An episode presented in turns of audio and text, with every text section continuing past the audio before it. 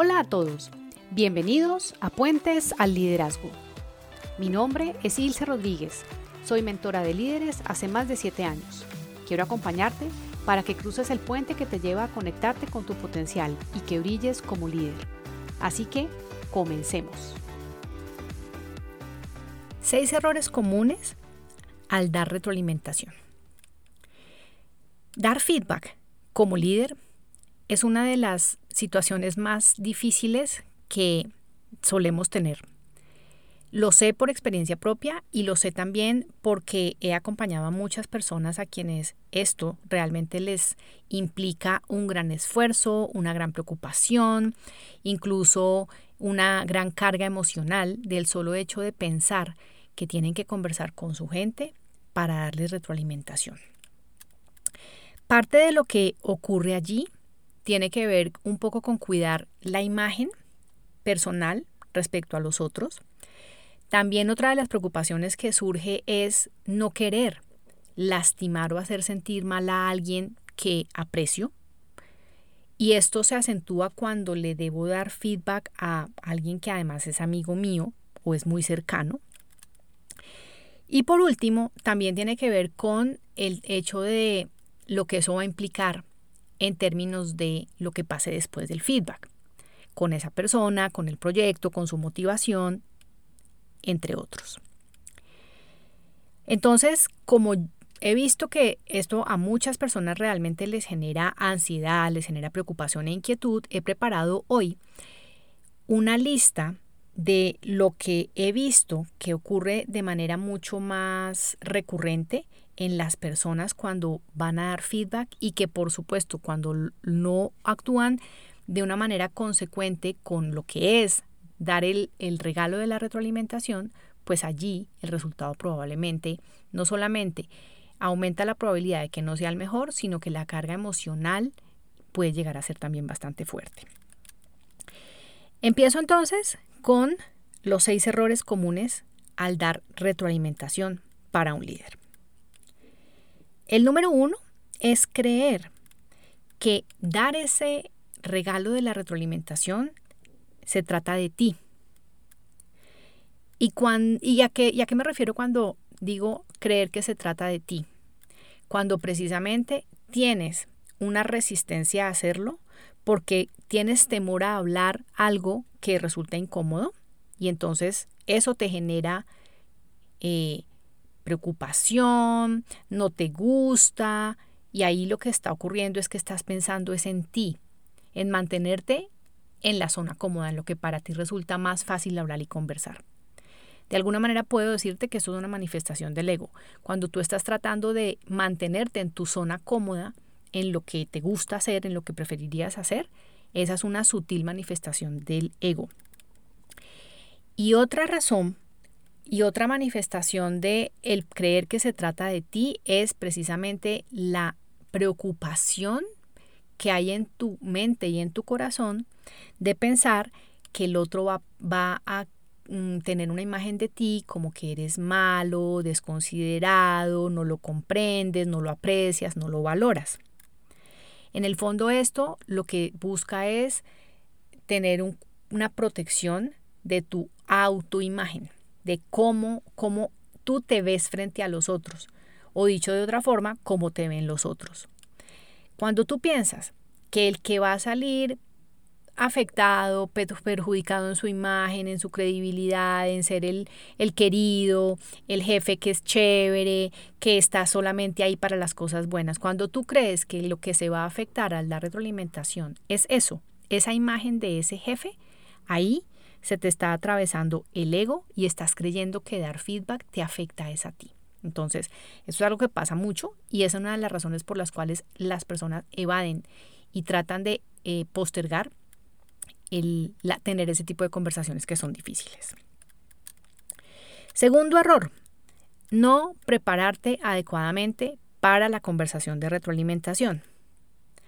Y con preparación me refiero a que tenemos que destinar el momento adecuado, elegir el momento adecuado, comunicárselo a la persona. cuando yo le voy a dar feedback a alguien, debo comunicarle que vamos a tener una conversación en torno a ese tema en particular. Adicionalmente, tienes que generar el contexto previo para que, digamos, la persona sepa cuál es ese cuál es el objetivo de la conversación. Incluso puedes también darle algunas ideas para que también vaya pensando y traiga ideas propias de qué cree que podría mejorar. Eso ayuda a que la preparación de la conversación no solamente dependa de ti, sino que el otro también eh, sepa que va a tener que aportar en ese ejercicio de retroalimentación. Y fundamental para que tú te prepares es que tengas los temas específicos sobre los cuales vas a hablar, con datos y hechos y ejemplos concretos. Llegar a una conversación de feedback, a hablar desde la percepción, desde lo que tú te acuerdas, desde lo que para ti es tu opinión, te va a poner a ti en serias dificultades, porque no vas a poder sustentar de manera objetiva la retroalimentación que estás dando. Si tú no haces eso, entonces vas a caer en el error de no prepararte adecuadamente y esto de entrada te pone a ti en una posición en donde es mayor la presión, mayor la preocupación, por lo tanto no cometas el error de acudir o de proponer o de asistir a una conversación o una reunión de feedback sin prepararte lo suficiente. Tercer error, basar el feedback en tu opinión, basar el feedback única y exclusivamente en la percepción ya sea percepción propia o ya sea percepción de otras personas involucradas en el proyecto, en la tarea, porque por ejemplo, a veces tenemos que darle feedback a la gente y conozco varios líderes que, que deben proceder de esa manera, en donde el feedback se los dan a sus colaboradores, no solamente basado en la experiencia personal trabajando uno a uno con ese colaborador, sino por ejemplo también con la retroalimentación que han recibido de clientes. Esto en el caso de personas que tienen que estar de cara al cliente, asisten a reuniones con ellos, tienen una interacción cercana con el cliente. El cliente da una retroalimentación al líder y el líder debe transmitirla. Acá el error está en dar feedback a partir de opiniones. Si tú vas a recibir como líder un comentario de un cliente o de un tercero para que se lo hagas llegar a esta persona que trabaja contigo, procura ser lo más objetivo y basado en datos y hechos posibles también del cliente, porque el cliente o ese tercero también puede estar dando su opinión, su percepción, y desde ahí, pues finalmente las percepciones son eso. Tú puedes estar percibiendo algo que tu líder o tu colaborador percibe distinto. Tu cliente puede estar percibiendo algo que el líder, el colaborador percibe distinto. Y sobre percepciones nos podemos quedar en discusiones eternas a las que no vamos a llegar a acuerdos. Entonces, no dar tu opinión es algo que debes cuidar cuando estés dando feedback. No se trata de opiniones, se trata de hechos, se trata de datos y eso sí, del impacto que esos hechos, esas situaciones particulares, y entre más particulares mejor, se trata de que tú hagas hincapié en el impacto de eso. Si una persona se demoró en hacer una entrega, si una persona se comunicó de manera incorrecta, si una persona, mm, no sé, eh, eh, incumplió con algún compromiso, actuó de determinada manera frente al tercero, etcétera, etcétera. No es solamente señalar el acto, sino el impacto que eso tiene para el proyecto, la entrega, el cumplimiento, la cifra, el clima laboral, la armonía. Hay que hablar del impacto. Cuando tú pasas la, la conversación de feedback, de tu opinión al impacto de esa actitud o de esa situación que está generando que estemos dando feedback, pues entonces la otra persona va a sentir un poco menos de calificación de tu parte. Que allá también es allá, allá donde debes retarte a que tu retroalimentación tenga la menor, el menor sesgo posible de componente de juicio, calificación y opinión. Cuarto error, decirle al otro qué tiene que hacer. En otras palabras, darle consejos. Y esta es una trampa en la que es muy fácil caer como líderes porque las personas son muy buenas para delegar para arriba. ¿Qué quiere decir delegar para arriba? Básicamente, cuando están recibiendo retroalimentación, conozco muchos líderes que prefieren, sí, muchas personas que prefieren decirle a su líder, bueno, entonces dígame qué tengo que hacer en adelante. Y la trampa en la que cae el líder es decirle qué tiene que hacer en adelante. De alguna manera ahí le estás dando una instrucción o dando un consejo dependiendo del tono y la forma como tú estés abordando la conversación. Y lo que está pasando allí es que no estás permitiendo que la persona encuentre el efecto de lo que hace o, o deja de hacer y que no se comprometa. Porque es muy distinto cuando alguien encuentra el efecto de su acción o de su omisión y tú le pides que encauce esa situación de una manera distinta y que proponga cómo hacerlo, a que tú seas el que lo diga. Finalmente las personas allí van a tener un menor, un, un menor nivel de compromiso, porque pues la idea no vino de ellos. Y esto tiene que ver con el quinto error, que es precisamente el de no implicar a las personas en los cursos de acción hacia adelante. Porque fíjate que cuando tú das feedback, pues le estás hablando a la persona de sus actitudes, sus comportamientos, sus resultados y le estás hablando de ella. Luego la estás implicando en la razón por la cual estamos teniendo esta conversación de feedback.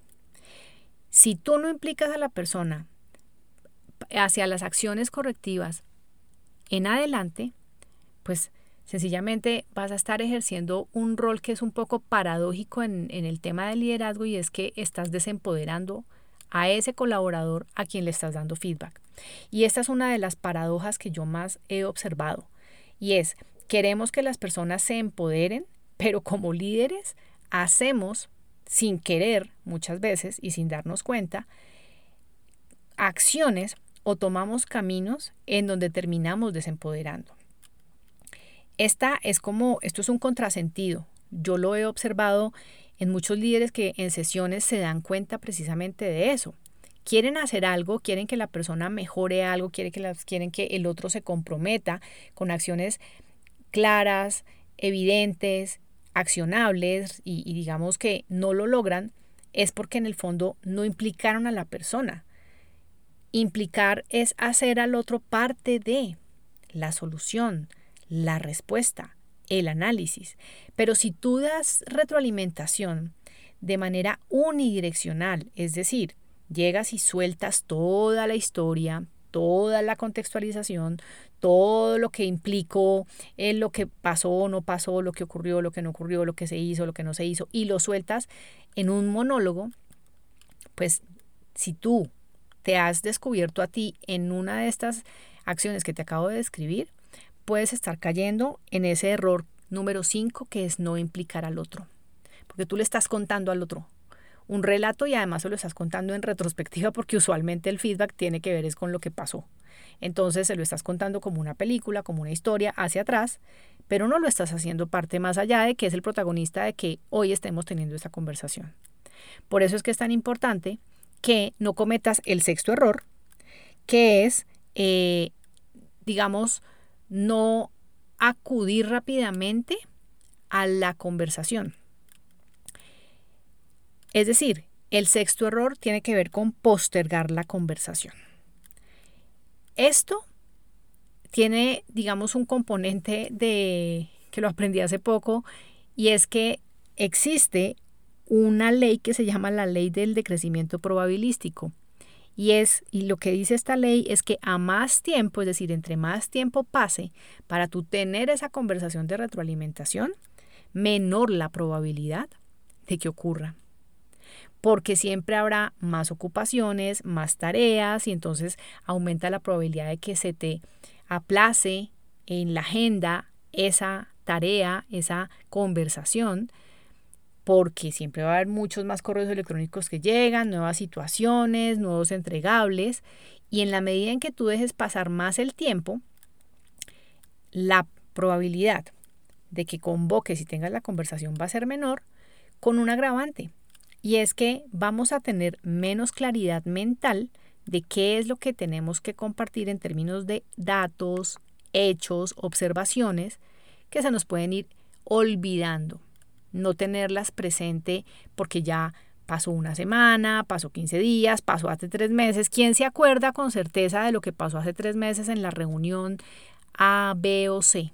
Entonces, postergar el dar feedback Y atrasar esa conversación es un error gravísimo porque primero te vas a demorar en solucionar la situación que llevó a que, tenemos, a que haya que tener esa conversación. Segundo, la persona se va a demorar más en corregir. Y tercero, se puede generar ahí en ti, esto ya es un tema que tiene que ver contigo, una sensación de que no has dicho algo. Es como cuando tenemos un pendiente por decir, en Colombia le llamamos a esto tener un embuchado. Y resulta que cuando uno se queda con el embuchado conforme va, va pasando el tiempo, eso como que se va creciendo y entonces uno puede llegar, en caso de que la retroalimentación sea una retroalimentación de estas que pueden ser duras o difíciles por una situación incómoda, pues esa incomodidad como que se te va acumulando a ti. Y finalmente, cuando tú acumulas esa esa, digamos, incomodidad, esa sensación de frustración, esa molestia, cuando la vayas a decir, es muy probable que salga con ese tono de que hay algo que tú has estado acumulando durante varios días, varias semanas, y entonces allí estarás aumentando la probabilidad de que esa conversación tome precisamente el matiz que tú no querías, de que fuera una incómoda, de que el otro se sintiera mal, pero si tú llegas con carga emocional a la conversación, estarás poniendo un componente allí para que esa conversación tenga en efecto un mayor componente emocional y ahí sí se afecte la imagen de una persona que es respetuosa, calmada, tranquila para conversar, en este caso tú. Entonces, ¿qué, qué hacer para no caer en uno de estos errores? Lo primero es que no evadas el hecho de dar feedback. Una manera de, digamos, eh, enfrentar o atender esta responsabilidad es entendiendo que el feedback es una manera de ayudarle a crecer al otro, que es una manera de mejorar los procesos, de que las tareas sean hechas de mejor manera eh, y que en consecuencia, si tú le permites al otro saber en dónde puede mejorar, si le permites aportar para que mejore, pues tú vas a poder también mostrar mejores resultados. Dar retroalimentación es una maravillosa oportunidad de crecimiento personal para el otro y para ti como líder. Dar retroalimentación es la posibilidad de tú contribuir con el desarrollo del otro y no se te olvide que parte de los uno de los roles más importantes de todo líder es ayudar y promover el desarrollo de las personas que están bajo su responsabilidad. Cuando tú no le das, das feedback, por las razones que sea, estás limitándoles la posibilidad de crecer, porque muchas veces las personas no son ni siquiera tan conscientes de que tienen oportunidades de mejora. ¿Y quién mejor que el líder para hacerles ver y ayudarles a crecer? Entonces no te limites a ti mismo en esa posibilidad de ayudar a los otros a crecer. ¿Qué otra cosa puedes hacer? Prepárate, ya te dije, o sea, es, es buscar la información, el contexto, el momento, buscar ese espacio que sea privado, donde la persona pueda sentir que no está siendo observada por otros, donde sienta que eh, puede estar allí tranquilo, en un espacio tranquilo y de confidencialidad. Y por último te voy a regalar, digamos, acá una idea y es utiliza la triada de hablar, escuchar, preguntar. Hablar, escuchar, preguntar. Y es una triada. No es solamente hablar, sino escuchar al otro pero no escucharlo para desde que llegue a, justificarse o a defenderse. Es escucharlo a partir de preguntas que tú le hagas para que precisamente se haga consciente del efecto de lo que están hablando, se haga consciente de lo que puede mejorar, se haga responsable y proponerle que sea él el que, mm, digamos, ponga sobre la mesa y sobre la conversación posibles acciones correctivas. Eso lo puedes lograr a partir de tu preguntar. La triada es hablar, escuchar, preguntar. Te diría que lo que más debes hacer en una conversación de, feedback, una vez tú has expuesto los hechos, es preguntar. ¿Qué puedes preguntar? Ya para cerrar la, la conversación de retroalimentación. Puedes preguntarle al otro a qué se quiere comprometer. ¿A qué se compromete? Esta es una pregunta con la que es muy bueno cerrar cualquier tipo de conversación. ¿Cuál es tu compromiso? Y también preguntarle al otro ¿Y qué me quieres pedir? ¿En qué te puedo ayudar? Que finalmente debería ser una de las máximas de todo líder. Recuerda entonces, no caer en alguno, incurrir en alguno de estos seis errores, no creer que se trata de ti, no prepararte, caer únicamente en una conversación donde estás dando tu opinión, no des consejos al otro ni le des al otro la respuesta de lo que tiene que hacer. Recuerda implicar a las personas, no implicarlo es el error en el que puedes tú estar incurriendo sin darte cuenta. Y por último, no lo postergues. Espero que esta información te haya servido para que puedas ser ese líder que las personas quieren seguir, que quieren trabajar con él, no solamente porque es una persona que los guía desde hacia dónde van, sino también que los ayuda en su propio proceso y camino de desarrollo personal y profesional. Muchas gracias por escuchar mi podcast y permitirme acompañarte en este tiempo que has destinado para tu crecimiento personal y profesional. Espero de corazón que te sirva para que seas el protagonista de tu propio liderazgo disfrutando del camino. Te invito a conocer y a usar el liderómetro, un test para identificar en qué aspectos poner el foco a fin de potenciar tu liderazgo. Lo encuentras en ilcerodríguez.com slash liderómetro. Te espero en el siguiente episodio. Hasta pronto.